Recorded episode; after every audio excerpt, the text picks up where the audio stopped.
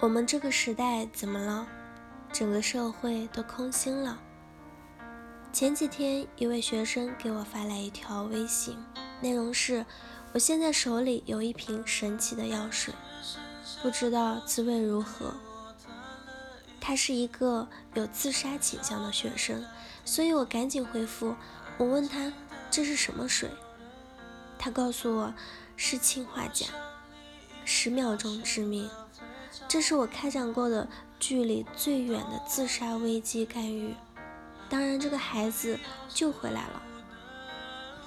去年五月的一天，我正在上晚课，一个校外的心理咨询师打来电话，他说有个来访者是学生，现在好像在宿舍服毒自杀。我问清事情原委，启动危机干预程序，在宿舍里找到了这个同学。把他送到医院抢救回来。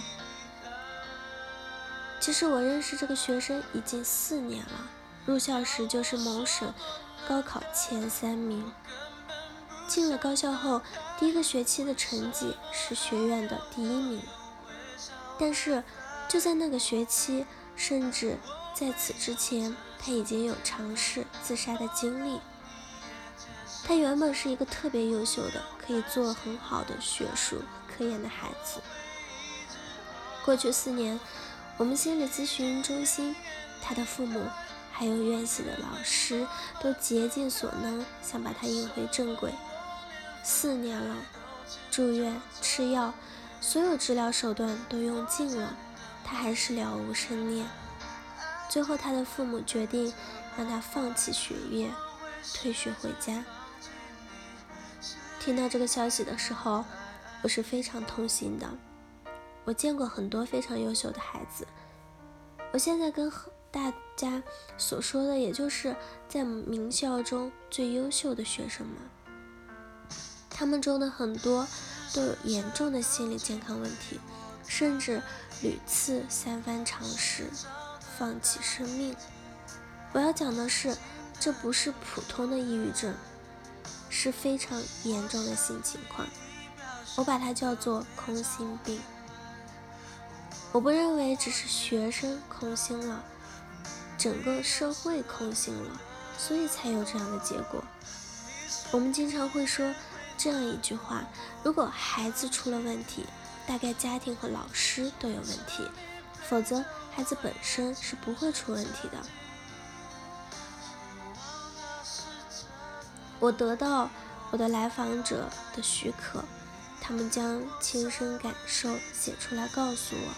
有个高考状元说，他感觉自己在一个四分五裂的小岛上，不知道自己在干什么，要得到什么样的东西，时不时感觉恐惧。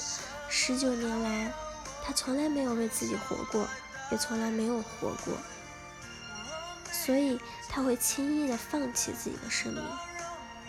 还有一位同学告诉我，学习好、工作好是基本的要求。如果学习好、工作不够好，我就活不下去。但也不是说因为学习好、工作好了，我就开心了。我不知道为什么要活着，我总是对自己不满足，总是想各方面都做得很好。但是这样的人生似乎没有头。我先简单说一下什么叫空心病。空心病看起来像是抑郁症，情绪低落，兴趣减退，快感缺乏。如果到精神科医院的话，一定会被诊疗为是抑郁症。但问题是，药物无效，所有的药物都无效。这些孩子，他们有强烈的孤独感和无意义感。他们从小都是最好的学生，最乖的学生。他们也特别需要得到别人的称许，但是他们有强烈的自杀意念，不是想自杀，他们只是不知道为什么活下去，活着的意义和价值是什么，所以他们会用比较温和的方式，当然也给我们机会把他救回来，但是核心的问题是缺乏支撑，其意义。和存在感的价值观，所以我们回到一个非常终极的问题：人为什么要活着？人生的意义是什么？对于我们来说，最重要的东西是什么？他们这种情况并不是刚刚产生的，他们会告诉我，我从初中的时候就有这样的疑惑了，直到现在我才做了决定，要结束自己的生命。传统的西方的药物治疗、心理理疗，对他们都没有效果。这个时候，对于一个危机干预者、一个心理咨询师或者千千万万的父母和教育工作者来说，我们也面临着从未有过的挑战。我们也同样要面对一个同样的问题，就是人生的意义和价值是什么？我们内心当中有吗？如果我们没有，我们怎么给到他们？我们要给他们世上最美好的东西，不是分数，不是金钱，不是权利，是尊重、责任，是爱，是发自内心的持久美的体验美，是智慧，是创造和幸福。好了，以上就是今天的节目内容了。